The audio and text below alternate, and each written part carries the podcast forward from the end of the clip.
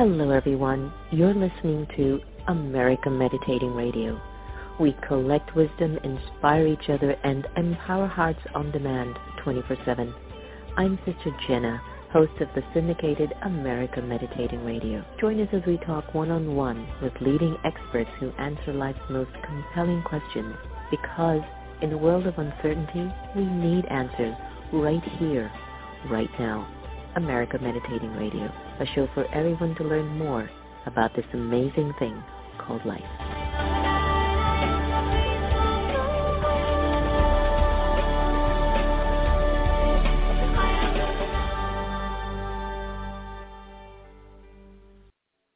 Hi everyone and Om Shanti.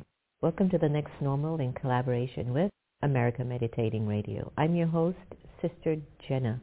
Life continues to take us on a turn, some up, some down, some in, some out, but it's exciting, I have to tell you. You know, back in the day when I would go through my stuff, it was like the end of the world. Do you remember those days? And now we're at this particular point where it's not the end of the world. It's the beginning of an opportunity. It's the beginning of our growth. I just cannot find the words to tell you how excited I am about the times that we're in. I'm sure you've been aware of this new book that I'm happy to have been a co-author in, but we've been really having conversations with many of the co-authors in Mayhem to Miracles book. And today, our next author is no less. Laura Staley is the founder of Cherish Your World. She passionately supports people by guiding them to holistic transformations of space, heart, and life. She writes personal essays focused on self-discovery, feng shui, and emotional health. Laura has authored several books, including Live Inspired, Let Go Courageously, and Live with Love, also Cherish Your World gift book. She's also a co-author in the new book, Mayhem to Miracles, Sacred Stories of Transformational Hope, in which, as I mentioned, happy to be a contributing author. Laura, a warm welcome. Tell me, how are you doing? I'm doing very well, and thank you so much. It's a delight to meet you, Sister Jenna just last night I read the essay that you co-authored in Mayhem to Miracles, and I was so moved. yeah, a, a, uh, lot has changed from those nightclub days, no doubt. But before we discuss the book, Mayhem to Miracles, let's talk a little bit about you and what brought you to where you are today. You mm-hmm. encourage uh. people to live inspired, and you also authored a book titled Live Inspired, which reveals the brave and deep work of self-discovery. What brought you to this point of oh. personal and spiritual evolution? My goodness. so many things. Deep difficulty, many, many traumas that I lived, and yet a profound passion I have to grow and evolve myself because part of what I chose even as a child is I just wanted to be perfect, you know, the perfect little girl who could be loved my own mother. And what I quickly learned is I worked to be as sweet and kind and perfect, right? It was an impossible task because as I learned in later years, I was the scapegoated child so it didn't matter. I'd burst into the house with utter joy and she'd scream at me. I'd come in weeping. She'd scream at me. So it was a very difficult time. And then there were other traumas that took place outside of the home. And I know that these difficult experiences shaped me. They didn't define me. And I began to go on a quest, especially at 14 years old, that was based of that experience of being put in solitary confinement at the psychiatric hospital that my parents then took me to. After then I had this psychotic break, which I also call a spiritual awakening. My quest to this moment right now began at age 14. And I'm so grateful for the courage of that 14-year-old to mm-hmm. speak her truth and deal with the consequences and unintended consequences. And I kind of left the church in search for a faith community. And ultimately I found it within myself that it's in direct experiences with the divine, with love, with other human beings who are loving and genuine. So my self-discovery and urge to figure out all the different layers and all the different pieces of what had actually happened to me. The thing that happened when I was nine, the sexual abuse that happened when I was three and nine, and then, of course, very aware of what happened when I was 19. I lost my virginity to a rape.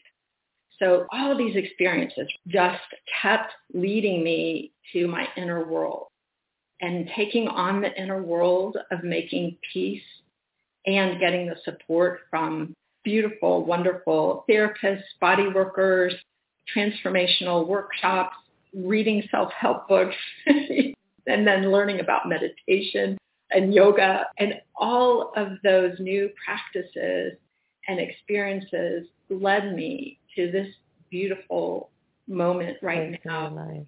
And I would say also that my own agency, I have a wonderful friend that right now named Mark O'Brien, and he reminds me regularly that free will to make the next choice and not feel powerless. So to mm. shift out of my victim mentality and know that I had free will and choices, mm. I could break the trauma bond inside my soul and break ties with my family of origin. It's so powerful. Such a profound journey, which is what I shared earlier. And for those of you who are listening to our conversation, I'm sure I want you to just sit and settle in because over 70% of adults have experienced some kind of trauma in their lives. And there isn't like a go-to tool in how to heal it because it's a soul wound of the past, even though it could have been a physical aggression or violence against the physical body. It leaves an impact in the way the soul interprets that scene or that moment.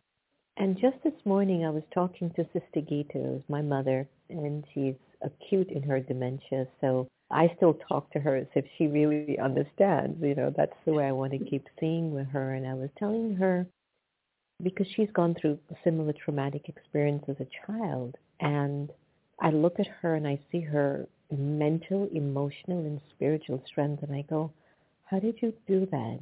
How do you find that place to sit comfortably in the soul and be at peace with the preordained story that was transcribed for you or just written for you to some extent. And I kept thinking about this, everyone. What is it? Why is it that we somehow can't seem to just to live the life we want to live? There's always somebody who comes into the story and tests, challenges, gets in the way. And then we look back at our life 5, 10, 20, 30, 50 years later and we see how helpful it was in making us who we are today. And we always wonder, could there have been another way? Couldn't I have turned to the divine and find myself in a different way? For anyone out there who's endured any sort of trauma, I really want you to know we're holding you today because it's never easy to articulate what you felt, but what you do know, it didn't feel right. So tell us a little bit about how can someone go about transforming the trauma to actually tap into their superpowers? Well, I know that there was a stage in which I kind of was very intellectual and I was looking at limiting beliefs. So that's one access place is to really look at the thoughts that get formed or even that ticker tape parade, the monkey mind right, that chatters. And mine was an inner bully. It's gone now in my mind. So the mind is one place to begin. But I think with the traumas that I endured, Sister Jenna, I think the body, ultimately I was led to my body. Like I couldn't think my way out of PTSD episodes, which I now understand that's what was happening for me. I would get overstimulated and then I would be reactive, right? And overreactive. And it scared my children. Scared my then husband. And yet I was defensive about it. And I realized, wait a minute, I don't want to be this person who's so reactive and I needed to drop into my body. And the body work is so profound. So I know there's a lot of research out there now about trauma-informed therapies and tracking back and unraveling the what happened to you. Because a lot of time I spent thinking something was wrong with me. And so the shift to what happened to you is a much more useful question to ask. And then also it happened for me, as you yeah, yeah. pointed out, right? Because I now mm-hmm. know that my soul chose this path. So the healing in the body is so profound. And being able to emotionally express and experience the anger, the fear, the grief, the lost childhood.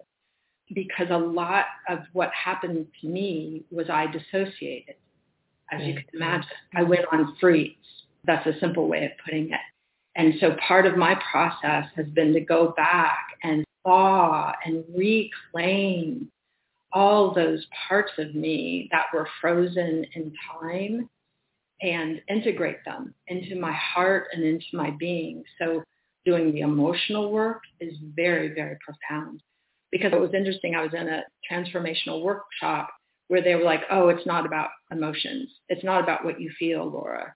And I kind of balked at that because I thought, no, we are feeling beings.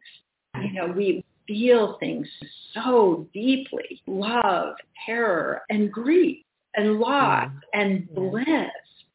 And so to, you know, drop into the heart and not block the heart, you know, that's also been very, very profound. So whatever practices that a person could engage to ground in their body, to feel your feet, to feel your heart.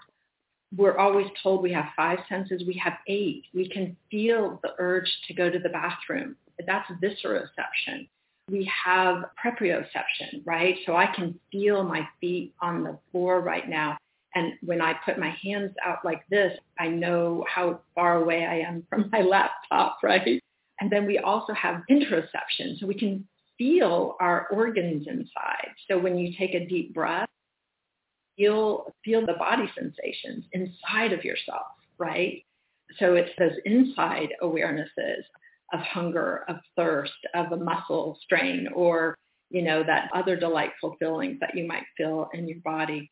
So dropping into the body is so important in the trauma healing. And I know that for me, yoga practice was very profound and allowing me, guiding me into my body. So I'm grateful for the body workers who supported and facilitated that work.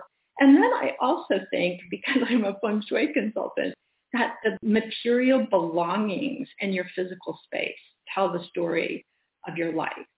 So if you've got physical belongings in the form of clutter that's blocking the flow or agitating you or makes you feel awful in any way, right?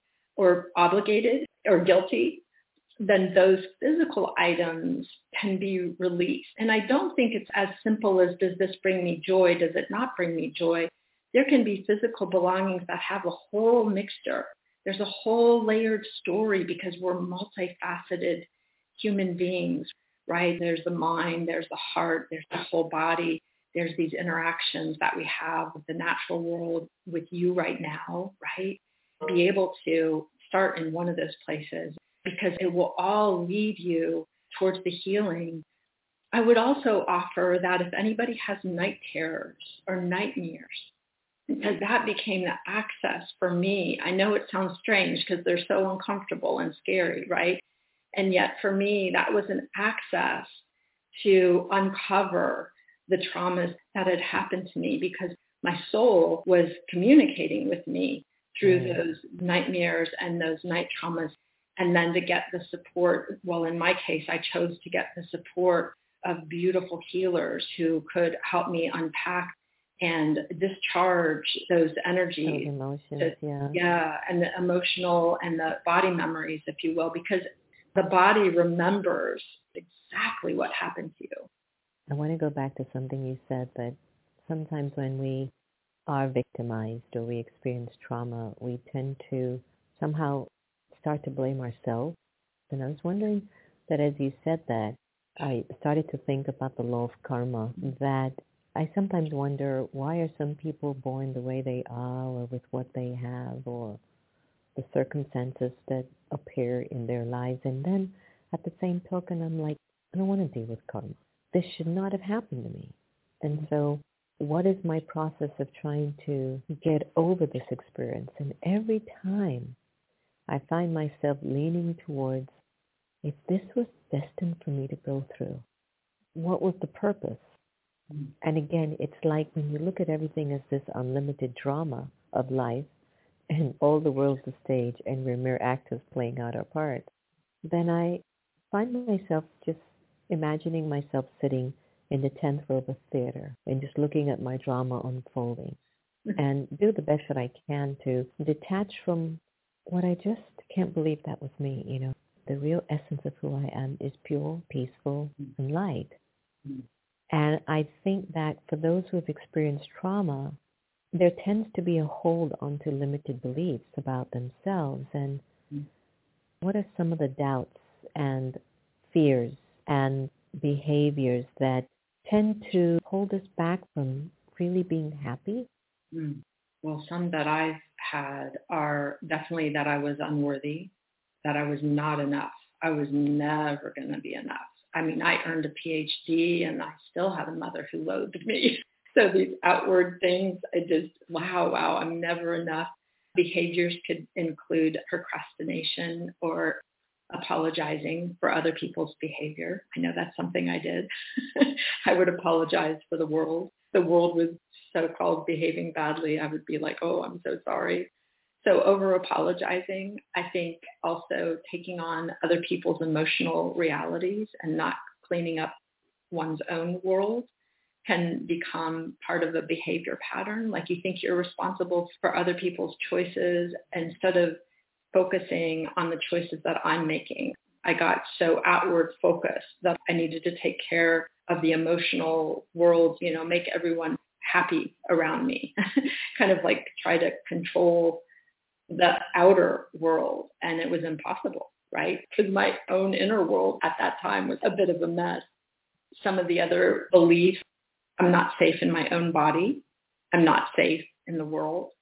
That was a core one, along with feeling unworthy. Those are two very core beliefs that I carried probably all the way up till maybe three or four years ago, honestly. And it's just been in the space of the beautiful mountains in North Carolina and being far, far away from where I was raised and lived most of my adult life that I could really feel safe in my soul and safe in my own skin and safe in the physical structure of this home right now because there have been no perpetrators who have entered this space. So I hope I answered your question. So feeling unsafe. Like feeling terrified. And well, yet, you would. I mean, look what you've been through. I would too. And I think wanting to be invisible, like this whole mixture of wanting to show up, but then wanting to disappear. And it was like simultaneous because our culture is so about performance, right? I, or mm-hmm. that's been my experience. So it's many behaviors that can come out of that, but a lot of them are about unworthiness and not feeling safe in the world. Yeah, yeah. Those are very significant qualities and whether you've been through trauma or not, many of us feel that anyway.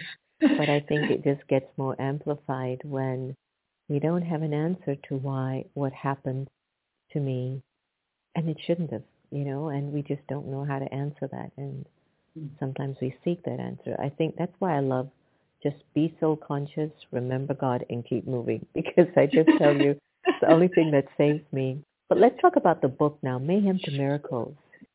You shared a very heartfelt story dealing with your suicidal son. Could you tell us a little bit about this experience and how were you able to find the miracle in the mayhem as a parent fighting for the life of your own child? Hmm. Well, what I want to say about that is I felt an incredible deep connection always with my son, Sister Jenna. You know, I carried him in my womb and I deeply loved him and my daughter, who was older than my son, and worked to break the cycle, right? And be a loving, patient parent, even though I had my challenges for sure. But to do that inner work so I could be present to who these beings were. And I took it on that they were my best spiritual teachers of all time. I literally had that thought before both of my children were born. And of course, then here comes my son with all the rich lessons he had to teach me. So I learned very quickly he was a sensitive child. He was incredibly intelligent. He tested gifted and talented in many subjects. And he could express himself and was able to describe my own mother to me at four years old in about four sentences. So he came in with deep emotional intelligence that I think even today some adults don't quite have. So with that background and all the different challenges that he was in, he was bullied and there was also by a child in third grade, but there was also an awful substitute teacher. And I remember having to have him meet with the principal and the principal assuring him and showing on her computer how that teacher would never come to the building ever again because she had heard so much feedback from all the parents. So he was already kind of in certain traumas. And then the marriage is falling apart. He was aware of the challenges in the marriage even at nine years old because of his acute sensitivity and just his own wisdom and deep awareness. So then fast forward to the moment that the marriage does come apart. The day that I drove my daughter to college happened to be the day that the final, what do they like to say, the straw that broke the camel's back of the marriage took place. I asked their father to leave the house. And so now my son is without his sister or his dad.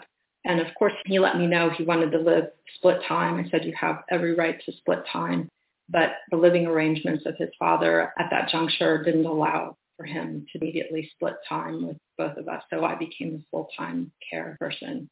It was an incredibly challenging time. I knew he was struggling, but I also knew that I had to continue to grow my life in the space of this rupture, right? That had been growing and building. And in many ways, because I had been doing the deep inner healing work, it led to the end of the marriage, which I'm utterly grateful for have founding the courage and the strength and the deep self-awareness at that juncture to put an end to things and no longer have either of us suffer. Yeah, in that painful context, I got the messages. My son is on the top of the roof. I share more about the story in Mayhem to Miracles. And two things. What grounded me were the deep love for my son. And I knew he was young and struggling. I was acutely aware of that and was working to get support for him and the deep love that I had for myself and knowing that I could make choices on his behalf because he still was a minor. And because I was the full-time caregiver, I just went for it. And I think one of the things that really helped me, Sister Jenna, is this realization that my son's choices and thoughts inside of himself were his, not mine. And the only thing I could take control of, if you will, was my growth and evolution, my thoughts, my inner world, my emotional realities, right?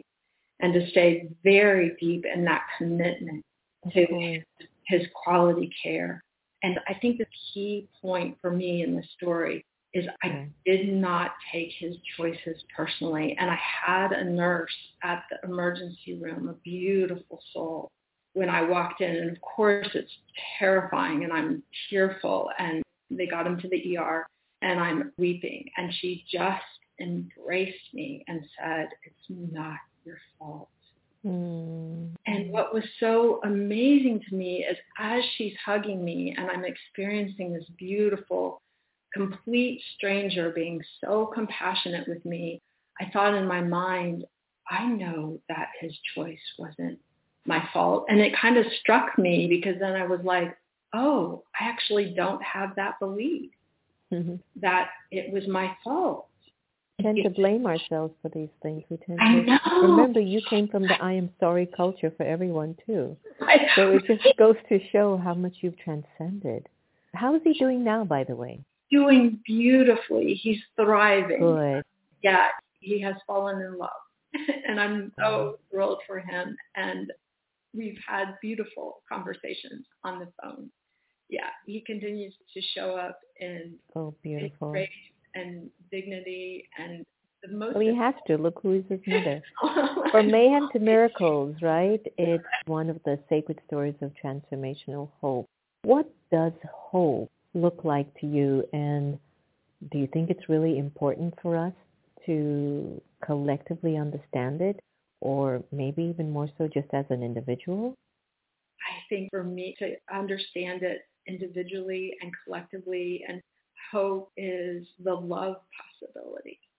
What's possible in love, with love or love. And I may not know and I may have to hold soft hands for that.